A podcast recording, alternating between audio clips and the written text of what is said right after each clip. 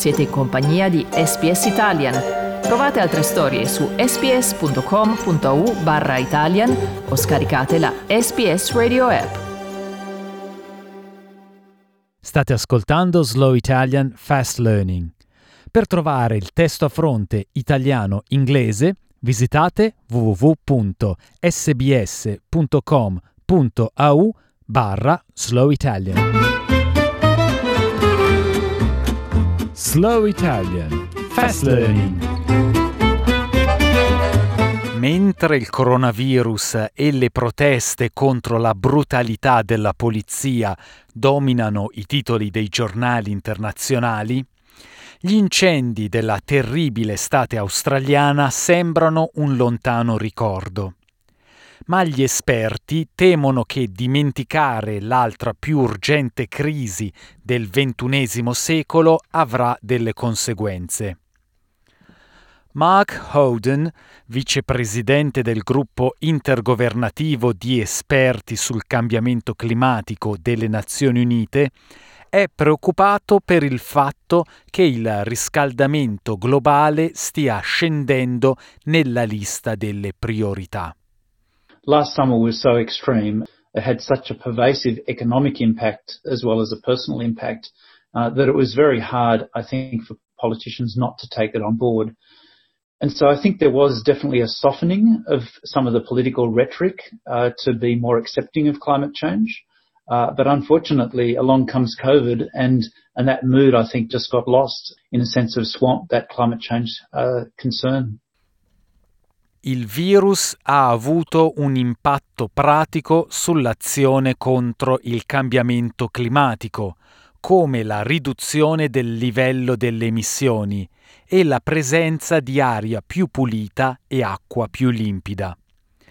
All'inizio di quest'anno è stato annunciato che un'importante conferenza delle Nazioni Unite sul clima, originariamente prevista per novembre, sarebbe stata rinviata di un anno a causa delle restrizioni imposte dal Covid-19. Un nuovo studio rivela che le emissioni globali sono diminuite del 17% in aprile. L'analisi preliminare pubblicata da Nature Climate Change fa parte del team globale che comprende ricercatori del CSIRO, l'Organizzazione per la ricerca scientifica e industriale del Commonwealth. Le emissioni giornaliere tra gennaio e aprile sono scese dell'8 8,6% rispetto allo stesso periodo dell'anno precedente. Sono stati utilizzati dati provenienti da 69 paesi, tra cui l'Australia, che rappresentano il 97% delle emissioni globali. La ricercatrice ambientale dell'Università RMIT, la dottoressa Leanne Morrison, afferma che l'isolamento ha dato al mondo naturale la possibilità di riprendersi dagli alti livelli di inquinamento.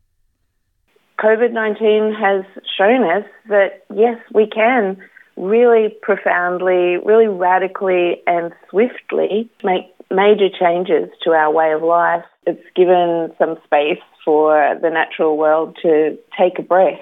We're going to have a huge drop in carbon emissions this year. There's projections that it's going to be the largest drop that we've seen to date. We'd have to keep making those reductions for at least five to 10 years into the future if we were going to reach carbon neutrality.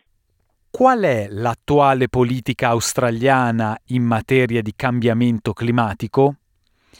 Il governo mira a ridurre le emissioni dal 26 al 28% entro il 2030. L'opposizione vuole vedere zero emissioni nette entro il 2050, ma non ha annunciato un nuovo obiettivo decennale. Ma che dire delle proteste contro il cambiamento climatico?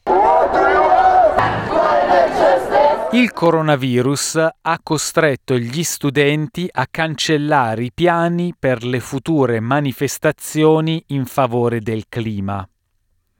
Gli organizzatori adolescenti stavano preparando altre proteste dopo un'affluenza di migliaia di persone l'anno scorso.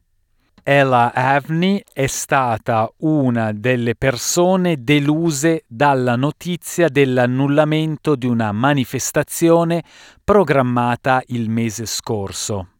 We got all the way to the end of signing all the paperwork and everything that we needed to book out the um the location for the strike. And then as soon as that happened, we got the notification that had to be cancelled. It was kind of disappointing hearing um, hearing that all the local strikes had to be cancelled because, especially in regional and rural areas, the real only way that we can get our voices heard is through our local strikes. Ma ella afferma che la sua cancellazione ha aperto delle strade online Migliaia invece si sono riuniti per assistere ad un evento nazionale live stream con attivisti, esperti e performer.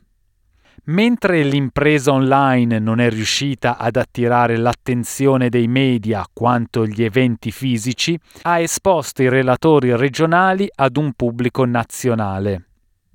Nel frattempo, martedì 9 giugno, l'Emergency Leaders for Climate Action ha ospitato il primo summit virtuale australiano sui cambiamenti climatici e sugli incendi boschivi, che ha riunito il personale di emergenza e della difesa, gli esperti indigeni e gli scienziati del clima.